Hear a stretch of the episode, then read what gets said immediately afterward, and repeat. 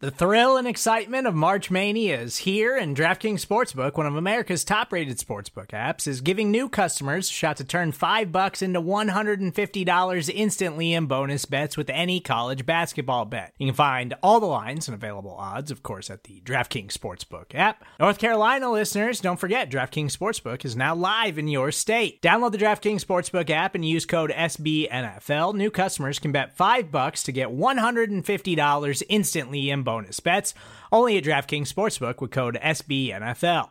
The crown is yours. Gambling problem? Call 1 800 Gambler or in West Virginia, visit www.1800Gambler.net. In New York, call 8778 HOPE NY or text HOPE NY. In Connecticut, help is available for problem gambling. Call 888 789 7777 or visit ccpg.org.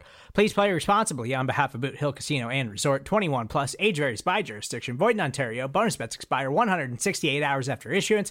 See DKNG.com slash B-ball for eligibility, deposit restrictions, terms, and responsible gaming resources.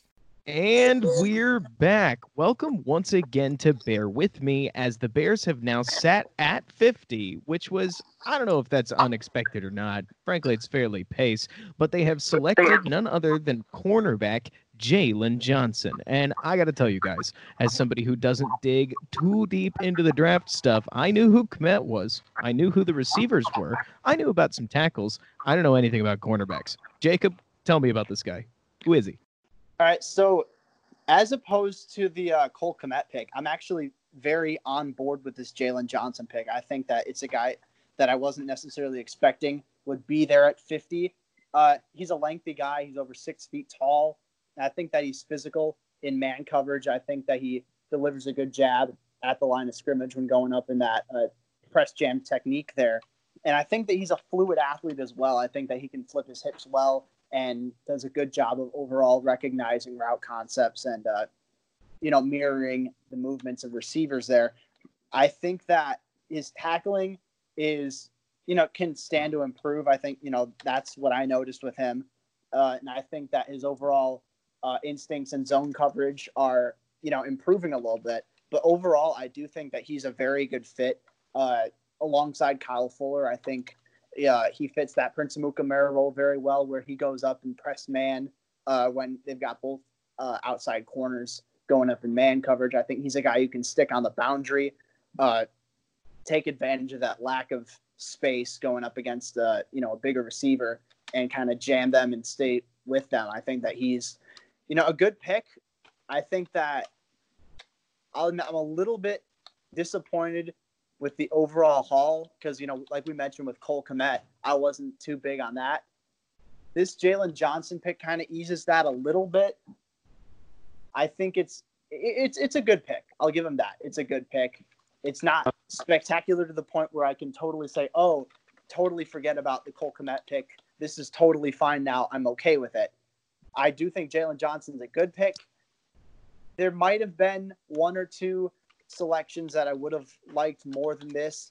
Uh, but given the fact that guys like Grant Delpit uh, and Antoine Winfield Jr. both went off back to back, like right after the Bears selected Kmet, I, you know, given what was on the board at the time, I'm okay with it. I like the pick. EJ, what do you think? I'm actually really pleased with this pick. And uh, we were just talking before we started the podcast that I actually probably would have been better if these picks were reversed. If they'd gotten Jaylon Johnson at 43, I would have jumped up and down. I really didn't think he was still going to be on the board. I'd seen him mocked very often over the last month in the first round. Didn't see him getting out of the first round, certainly not down to 43, certainly not down to 50 there might have been concern about he's had some shoulder injuries. Some teams might have not been okay with that in terms of their medical check or their lack of ability to run that med check on him. I really like Jaylon Johnson, big physical corner out of Utah, very physical defense. You've got to tackle if you play in that defense, and that's a big one for me on defensive backs, especially corners. Have to be able to set that edge on the run. Jaylon Johnson can do it. He's very aggressive, can play press man. He's a good zone corner with length. I like him in zone a little bit more than Jacob does. Um, makes plays on the ball in space. Uh, all of those things I think make him an ideal Prince Amukamara. replacement. I have been hammering, as you know, cornerback as a need for the Bears with Prince uh, heading out. Everybody said Kevin Toliver could just slot right in. I wasn't terribly comfortable with that idea, and a guy, uh, at least in competition, like Jaylon Johnson coming in, who's a very accomplished corner, played for a very aggressive defense. When we were down at the Senior Bowl, Jim Nagy said that Utah is considered an SEC defense or an SEC like defense by many, many evaluators because they are so physical. Um, and Jaylon Johnson was an integral part of that defense. He played the edge for them, he played down the boundary for them. And I think he slots in very, very well in Chuck Pagano's system. So pleased with the pick. That's good to hear, especially after the Kmet situation. Certainly, picking up corner is important. I know it's one of those things that I personally knew and agreed with people like you, EJ, and Jacob, that corner's been a need for the Bears. But I was also one of those that was willing to just shrug my shoulders and say, hey, well, with the situation we're in, we got to have weaknesses somewhere. But with the Bears taking a corner and bringing in folks like Robert Quinn, Danny Trevathan coming back, the Bears are basically a safety away from having a defense that, on paper, could rival the 2018 defense. I don't want to talk about surpassing it because that was a heck of a defense, but if Jaylon Johnson can show up and solidify that CB2 position, the Bears have what you need in the NFL, and that's the ability for all three of your corners to win on any given snap. That fair to say? Not going to argue with it. Um, it'll be interesting to see who really takes over that. I mean, Buster Skrine's going to, in I think for sure, and and Jacob, you can tell me if he disagrees, but I, I think Jaylon Johnson absolutely slots in outside. Buster Skrine stays in the nickel role, which is ideal for him. He's very aggressive and physical there as well. So folks are not going to be really excited. Wide receiver cores are not going to be really excited to be playing the Bears because Kyle Fuller, very physical corner. Jaylon Johnson comes in, adds to that physicality. Buster Skrine, an extremely physical corner in the slot um, can come in, support the run. It's not going to be an easy out with the Bears now. And without that other outside boundary corner, it might have been. Yeah, I definitely agree with you there. I think that Jaylon Johnson adds even more of that physicality to an already physical group of guys. You know, I think that it's a pretty uh, impressive trio there. I think, you know, Buster Skrine put together a solid season in the nickel. Uh, and then obviously Kyle Fuller's among the top uh, well, among the better, I should say, cornerbacks in the league. So I think that going forward, you know, boundary cornerback was a pretty big need. I mean, they had Kevin Toliver in place, but that's, you know, that's not necessarily what you want at one of the more important positions out there. Uh, but yeah, I think that Jaylon Johnson fits a need. He's a very good fit for their system. And I think he's good value also. So overall, I can't complain with this pick at all. I think it's you know, very good pick for Ryan Pace. I think that maybe not totally redeem himself for the Kmet pick, but I think he does a very good job of doing that. And I think that Jaylon Johnson can be a quality starter for the Chicago defense for years to come. You know what's funny about this pick to me? You talk about redeeming pace. It honestly sounds to me, and EJ, I don't need you to go through your draft or your grade breakdown if you want to keep it to yourself, though.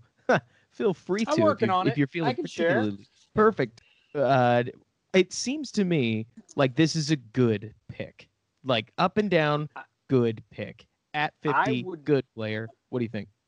Yeah, I would have a lot of trouble disagreeing with you. Player skill, I'm giving him an eight. Long, physical cornerback who moves well. Again, I had him as a first rounder.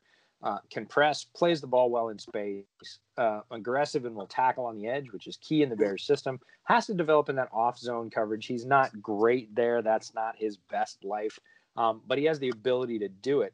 And his ability to jam and mirror down the boundary will fit perfectly in Chuck Pagano's system, right? That's what the Bears really need their corners to do. They've got Eddie over the top if they want to bracket, but occasionally you got to pick a side. Eddie's got to go support Kyle or he's got to go support the other corner. And when you go to support the other corner, the other guy's on an island. And uh, Jaylon Johnson, as much as any corner in this draft, can hold his own on that island. In fact, Utah asked him to do that quite a bit. So, player skill, I'm giving him an eight. Scheme fit potential, all the physical traits to come in and really smoothly transition uh, as a Prince Amukamara replacement. I'm giving him a seven. He still has to make that transition in zone. He's not near as good as Prince Amukamara in zone right now.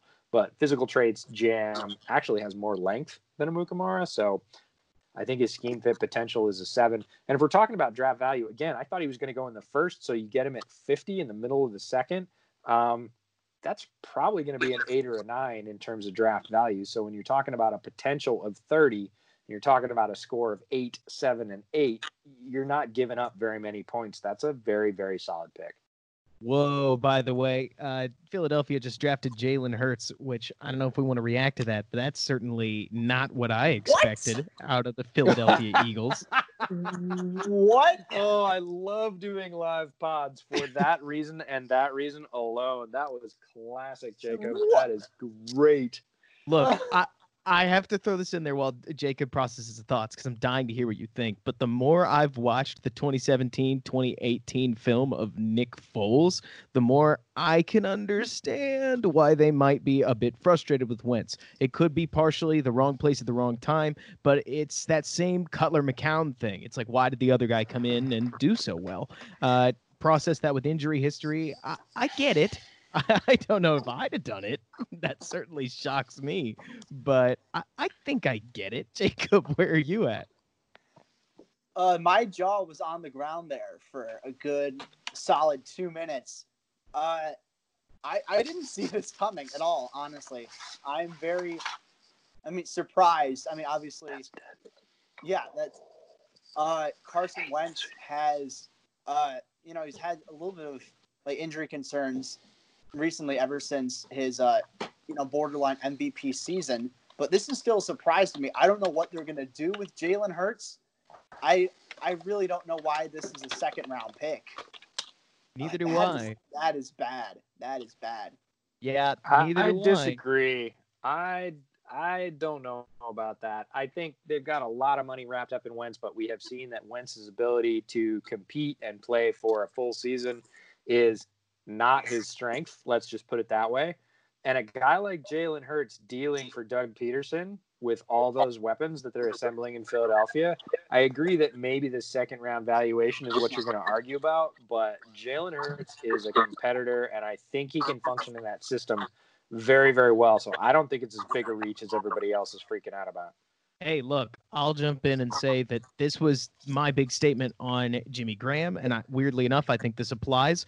If the Eagles know something about Wentz health wise, and I think they do, then this pick makes a lot more sense. When the Bears cut Burton, all of a sudden, Jimmy Graham's money, I'm not saying that it was good value. I am saying that I can get why they paid as much as they did if they thought they didn't have a tight end. Uh, certainly, that's surprising. But let's get back to Jaylon Johnson. This is a Bears podcast. Uh, I I like the pick as, as, it stands. It sounds like y'all do more, and my opinion is almost directly d- coming off of y'all's. So tell me, because this is the big question we've got coming up. Uh, we don't pick for at minimum another hundred picks. So, what do you want to happen between now and then? Nothing a trade back in because we didn't trade down like we were hoping we would. Maybe I know I was hoping for that. So, what do y'all want to see for the rest of the draft?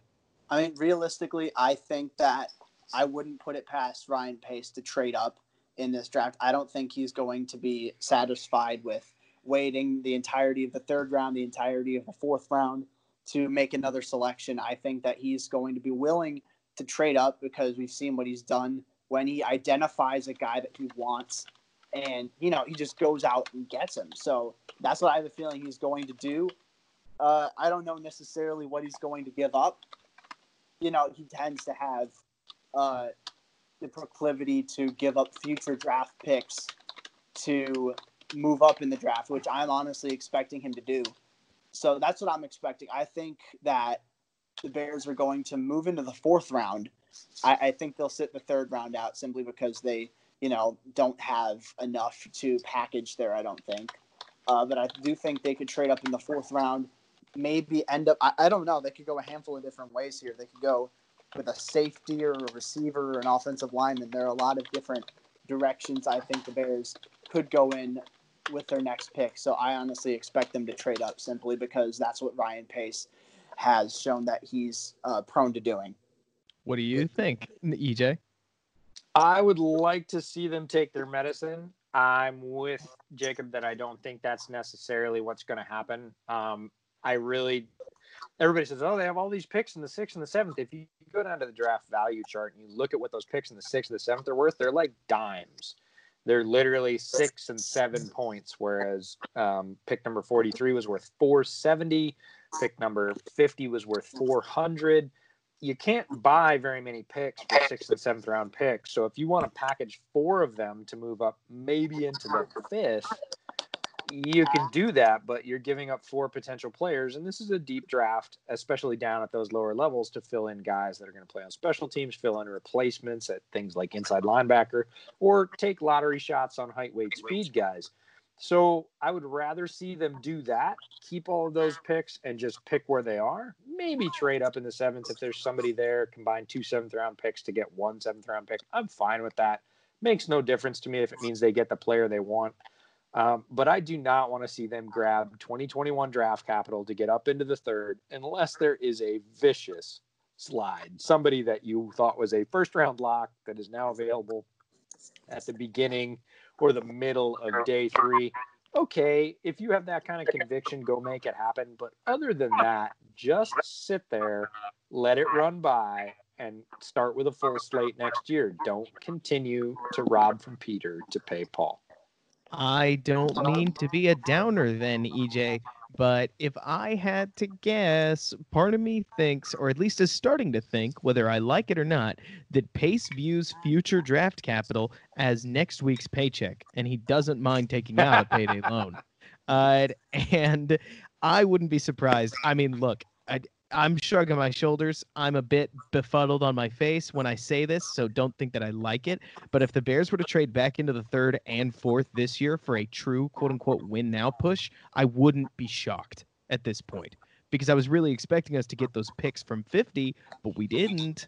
We took a wide tight end and then we took a good corner. So we're sitting here. We could use a little bit of juice at wide receiver, which wouldn't surprise me if that could be the fifth round or one of the sixth rounders. Uh, certainly, you could dive a bit more into that if you wanted to. The safety oh, sure. wouldn't surprise me if that's the fifth rounder, but then there's this gap where the Bears could use a guard uh, if they don't think Ifedi or Spriggs is going to do the job. They could use a tackle. They could use potentially, I guess, not a tight end anymore. We got one of those, but yeah. So between uh, quarterback and plenty of the other wide receiver, or sorry, the different draft needs that we have, part of me is just thinking that Pace isn't going to have the patience to get that far.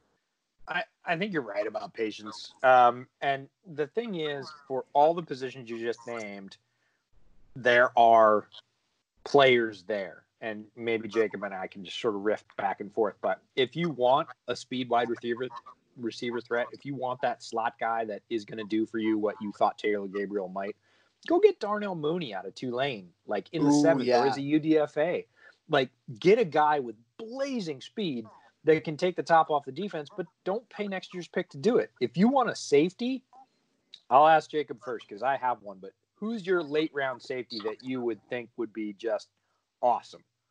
Now, I don't know necessarily how far he's going to fall simply because stock seems to be all over the place on him. Uh, I'd say Kenny Robinson Jr. out of West Virginia oh, in the XFL. Yeah, the XFL. I think, yeah, sure. Yeah, he's a guy that I'm personally really high on. I had a second round grade on him, uh, which I realize is higher than most. But I think that with his range, his athleticism, his you know instincts and pass coverage, I think he would be you know a great target for just about any team. And I think that he's he brings more as a tackler than Delpit did. While admittedly yep. he's not he's not a stellar tackler, I'll give him that. He's not your uh, prototypical hard hitting box safety, but I think you know as you've seen with the fact that I like Grant Delpit.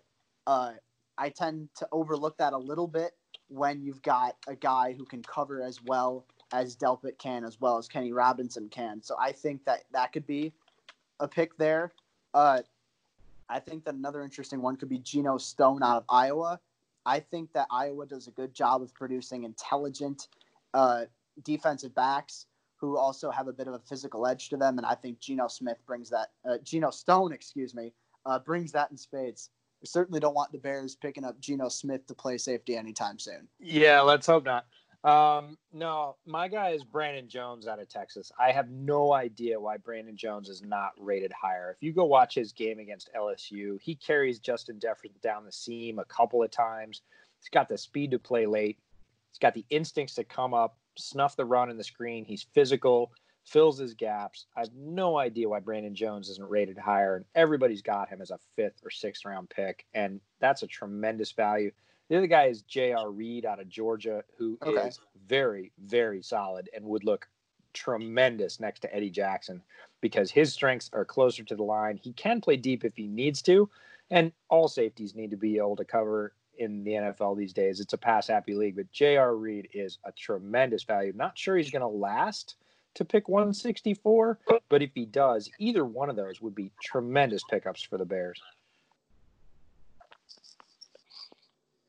I hey, look, I'm just excited to know that there are people down the board that we could get that could still be helpful because I know that at this point in my career, if you will, I start to write off anything after about the fifth round as extra credit sometimes when it comes to finding starters. But with wide receiver and DB being often populous positions, if we can get something, that would be great. And I can tell you that based on the quick highlight package they showed, it sure looks like a guy like Jaylon Johnson just never would have been available anywhere lower than. I mean, you like to think anywhere lower than 50, but who really knows? But it Yeah, I mean- sounds like, yeah. What were you thinking, Jacob? Sorry, I just join in real quick. I think like I haven't been checking on past picks, but I do think Trevon Diggs uh, went right after, who's a guy that Yeah, he went to the he went to the Cowboys directly after. Yeah. So I'd like to think that Johnson probably wouldn't have fallen that much far at all. One could argue he might have been the pick over Diggs there.